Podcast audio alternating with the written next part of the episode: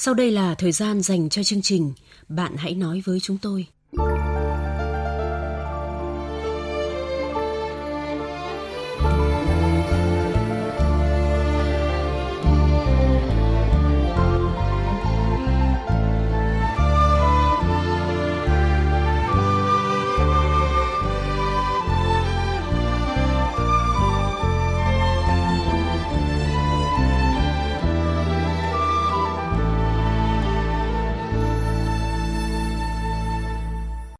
Biên tập viên Thanh Huyền và Quyết Thắng xin chào các bạn.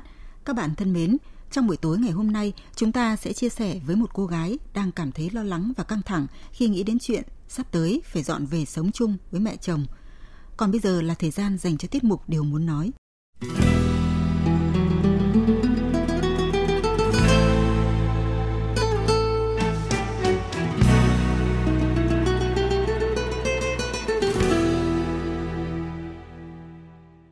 Điều muốn nói đầu tiên trong chương trình hôm nay là của một người phụ nữ muốn gửi đến con gái của mình chị Thanh Huyền ạ. Vâng. Ừ, vậy chị cũng là mẹ, tôi nghĩ chị đọc lá thư này sẽ thích hợp hơn tôi ạ. À, vâng, vậy tôi xin phép đọc lá thư này. Con gái ngoan, bông hoa xinh xắn của mẹ cũng đã đến lúc vươn lên mặt đất để đón ánh nắng mặt trời ấm áp rồi. Những giọt nước mắt của hai mẹ con ta những năm tháng qua chính là những cung bậc cảm xúc của cuộc đời. Nhờ ngày đầu tiên mẹ đến với bố con, bao dự tính từ ngày mẹ đeo nhẫn cưới, từ ngày mẹ biết con đến với cha mẹ khi chỉ là một bào thai bé nhỏ, rồi đến những cung bậc cảm xúc lo lắng hồi hộp đợi chờ từng khoảnh khắc. Ngày con cất tiếng khóc chào đời là ngày mẹ cũng khóc, mẹ khóc vì vui sướng khi được cầm đôi bàn tay bé nhỏ của con. Mọi thứ của con cứ bé xíu, từ ngón tay, ngón chân, tất cả thật đẹp và lung linh. Ngày con biết lẫy, biết bò, biết đi chính là những cột mốc mẹ không thể nào quên được. Đến giờ khi con mới chập chững bước vào đời, cái tuổi 20 tươi đẹp nhưng cũng đầy những thăng trầm của cuộc sống, mẹ vẫn có cái cảm giác như ngày đó. Còn biết không, mỗi bông hoa sẽ mang một vẻ đẹp riêng. Nếu mẹ cứ ép bông hoa đó phải theo ý chung của những người mẹ khác thì còn gì là vẻ đẹp của bản thân con nữa, đúng không nào? Vậy nên lời mẹ gửi con gái sẽ là đủ nắng hoa sẽ nở, đủ yêu thương sẽ đong đầy. Tự bản thân con sẽ biết cách để lớn lên, để hoàn thiện bản thân mình hãy cứ làm điều mình muốn. Đừng nghĩ rằng mẹ không ôm con là không yêu thương. Mẹ mắng con là mẹ ghét bỏ. Yêu thương không có nghĩa là bao bọc quá mức con nhé. Mẹ sẽ luôn là mẹ của con, ngay cả khi con đã đủ lông, đủ cánh. Đối với mẹ thì con cũng sẽ mãi mãi là con. Mẹ hoàn toàn có thể theo con, chăm cho con đến hết đời. Nhưng không gì tuyệt vời hơn là con tự mình khai thác những thứ mình có để làm một bông hoa đẹp. Con phải tự biết mình muốn gì, cần gì và học cách làm chủ cuộc đời mình con có thể chẳng được mẹ nâng dậy khi ngã, nhưng thay vào đó con sẽ học được cách tự đứng lên. Con cũng chẳng được mẹ dỗ dành khi khóc, nhưng con sẽ biết giá trị của nước mắt khi nào cần đặt đúng chỗ. Con cũng sẽ không được mẹ đáp ứng mọi giá trị vật chất trong cuộc sống, nhưng mẹ muốn con biết giá trị của những thứ mình có được hoàn toàn không dễ dàng. Đó đều là mồ hôi công sức và cần được trân trọng. Rồi đến một ngày, con cũng sẽ tự đi tìm hạnh phúc của mình – Thay vì gọi mẹ ơi, con sẽ gọi anh ơi hay chồng ơi nhiều hơn.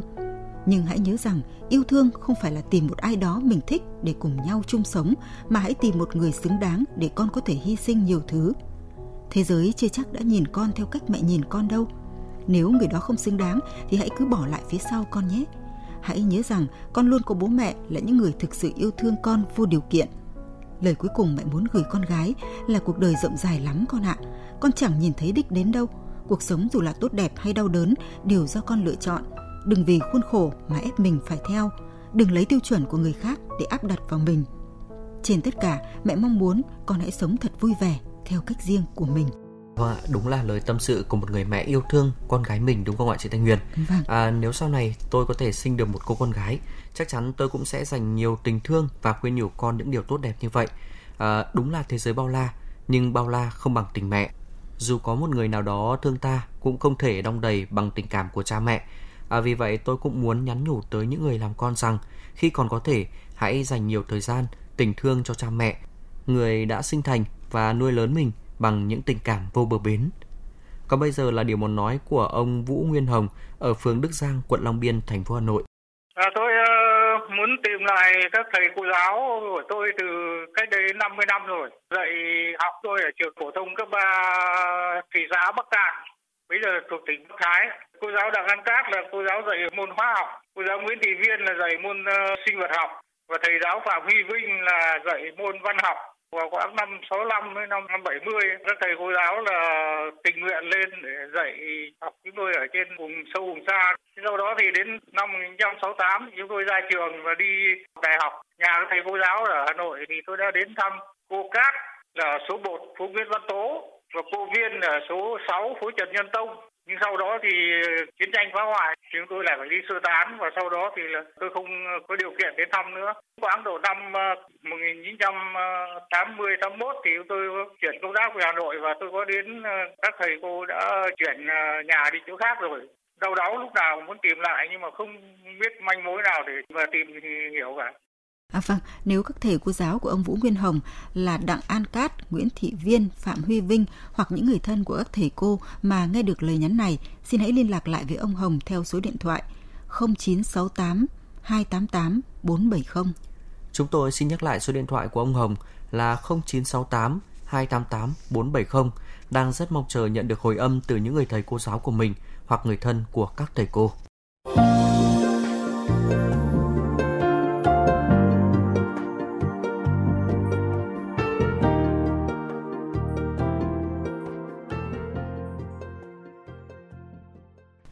Thân mến, đã đến thời gian dành cho câu chuyện đêm nay.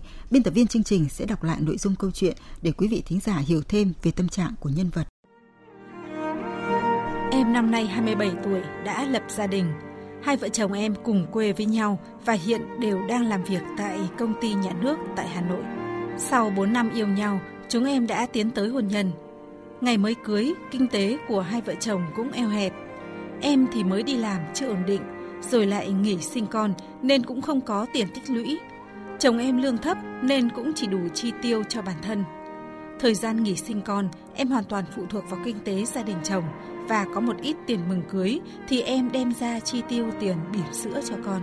Sau mấy tháng về quê nghỉ sinh, hai vợ chồng em bắt đầu tay bồng tay bế con lên Hà Nội, thuê nhà trọ.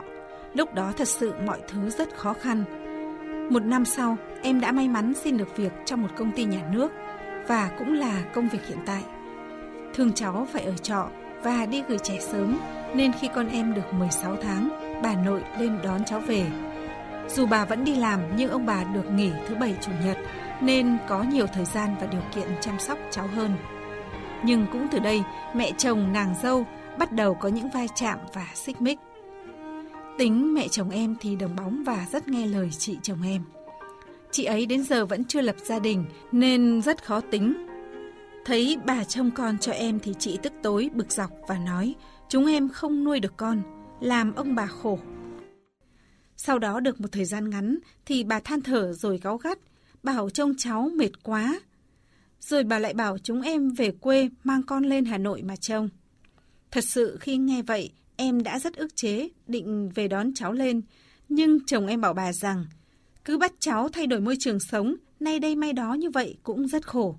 Đi ở trọ thì nóng nực, chật trội, chứ đâu có sung sướng gì. Thế rồi hiểu ý chồng em, bà lại bảo bà tiếp tục trông con cho vợ chồng em đi làm, còn ở nhà thì bà mang cháu đi gửi trẻ. Vợ chồng em cũng thống nhất đóng tiền học và toàn bộ chi phí để bà nuôi cháu.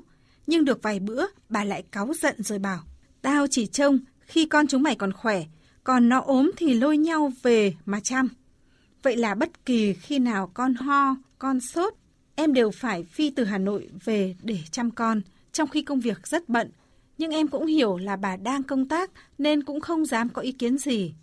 Đôi lúc em nghĩ hay là mình cứ mang con đi theo thôi chứ thật sự em cũng cảm thấy mệt mỏi với cuộc sống như thế này, vừa mang tiếng nhờ vả.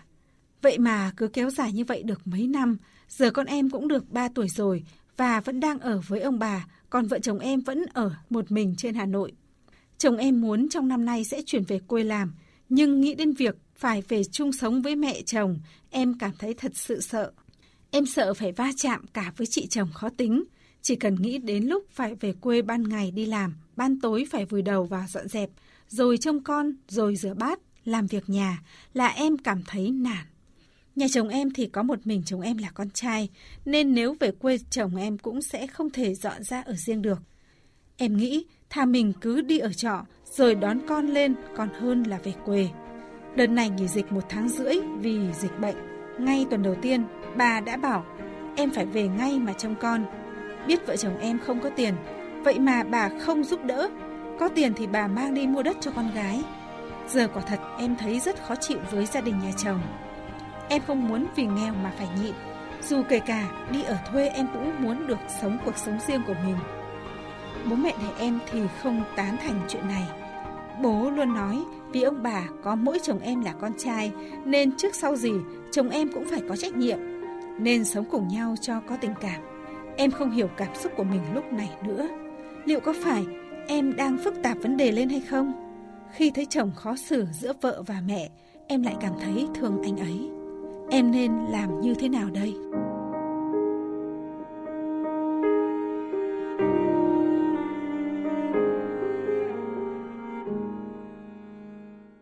Các bạn thân mến, những mâu thuẫn thường nhật giữa mẹ chồng nàng dâu khiến cho nhân vật cảm thấy rất bức bối khó chịu và không muốn dọn về ở chung với bố mẹ chồng. Liệu có phải cô ấy đang tự phức tạp hóa vấn đề lên hay không? Chúng ta hãy cùng nghe xem tính giả đêm nay có những lời khuyên gì dành cho cô. Chia sẻ đầu tiên trong chương trình hôm nay là của bác Đào Huy Sửu ở tỉnh Tuyên Quang và bác Triệu Xuân Trụ ở tỉnh Quảng Ninh. Nếu các cháu về quê sẽ gặp nhiều khó khăn, ăn ở chung đụng, mâu thuẫn giữa cháu và chị chồng sẽ tăng lên. Vậy nên cháu với chồng ở lại Hà Nội đón con lên điện chăm sóc. Ông bà nào mà chẳng thương cháu cho nên ờ, bà đã đón cháu về nuôi. Đi công việc ông bà bận rộn thì ông thấy chủ yếu là chị chồng thôi. Ra ra thì không những cháu ờ, với kinh phí gì về nuôi con ấy, còn thỉnh thoảng quan tâm đến chị.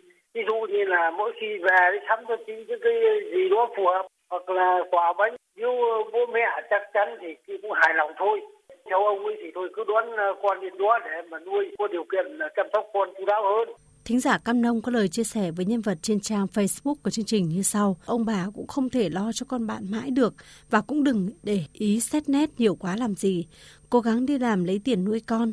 Khi nào ông bà già yếu thì về trông nom cũng chưa muộn em ạ. Tiếp theo là lời chia sẻ của bác Vũ Thị Lịch ở tỉnh Bắc Giang và bác Vũ Công Thiệp ở tỉnh Phú Thọ.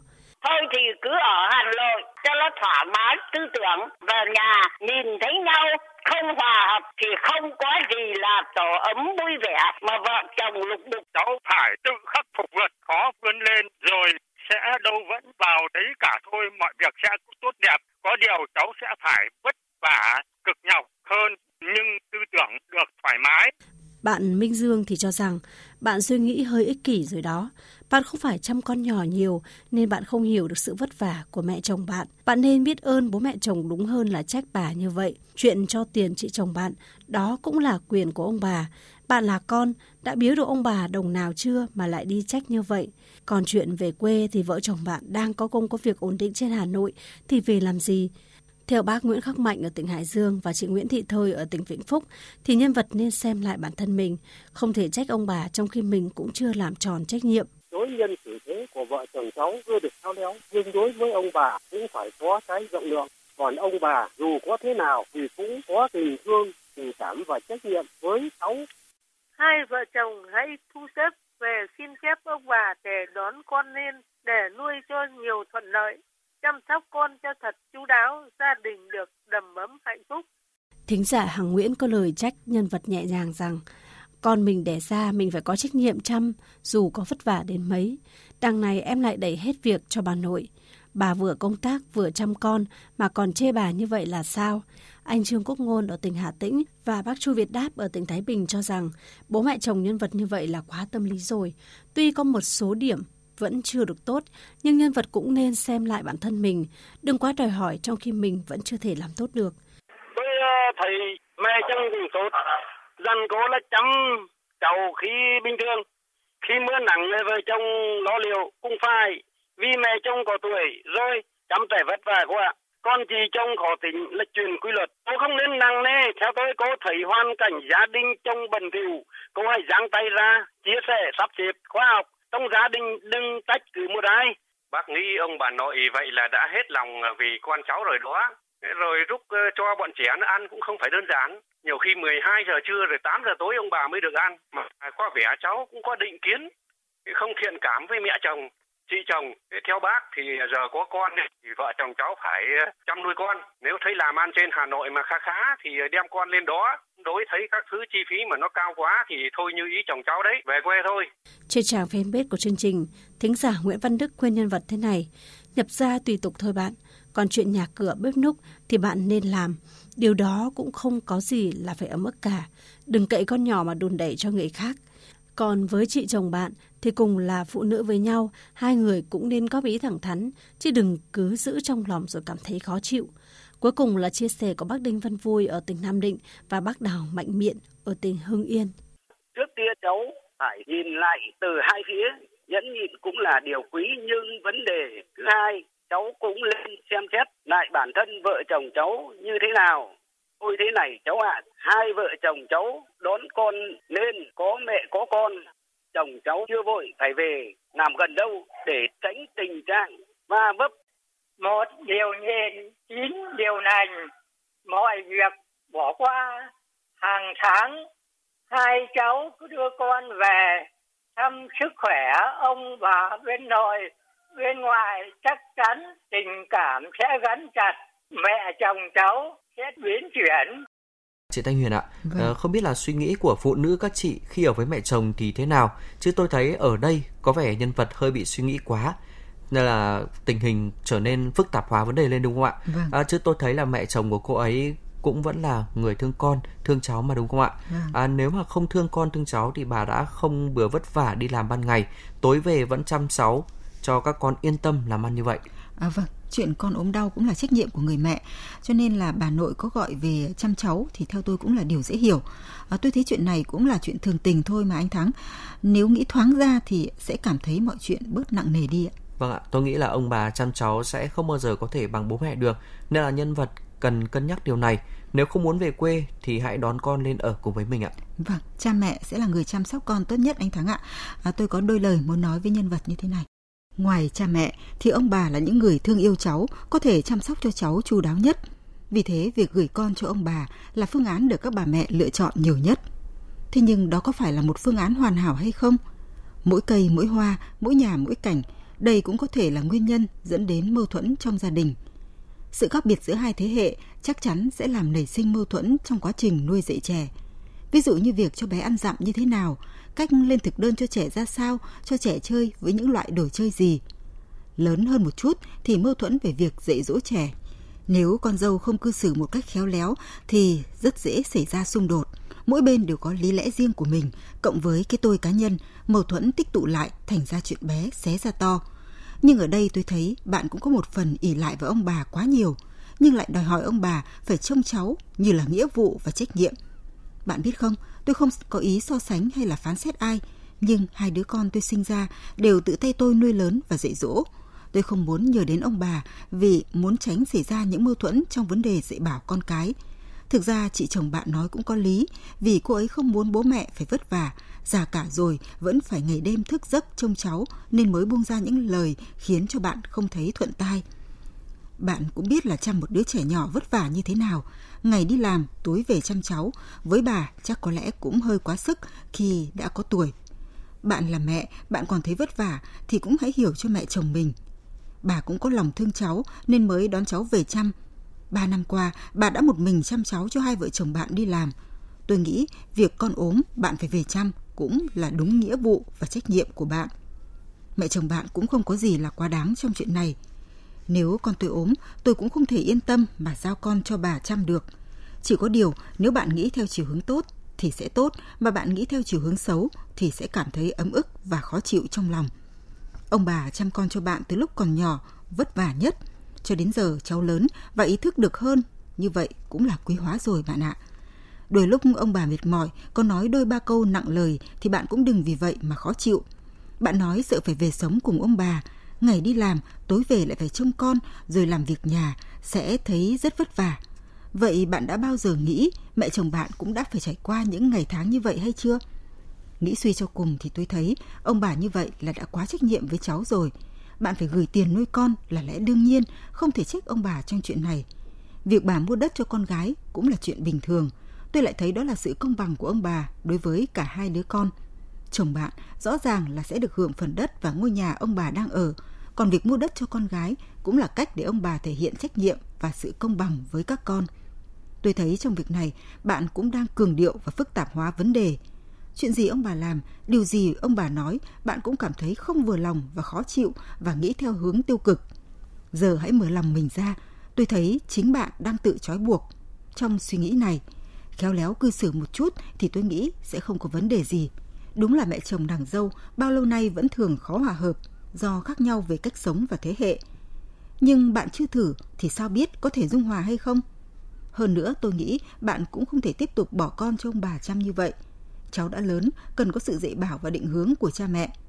Bạn hãy suy nghĩ thật kỹ và đưa ra lựa chọn tốt nhất cho cả chồng và con của mình, bạn ạ.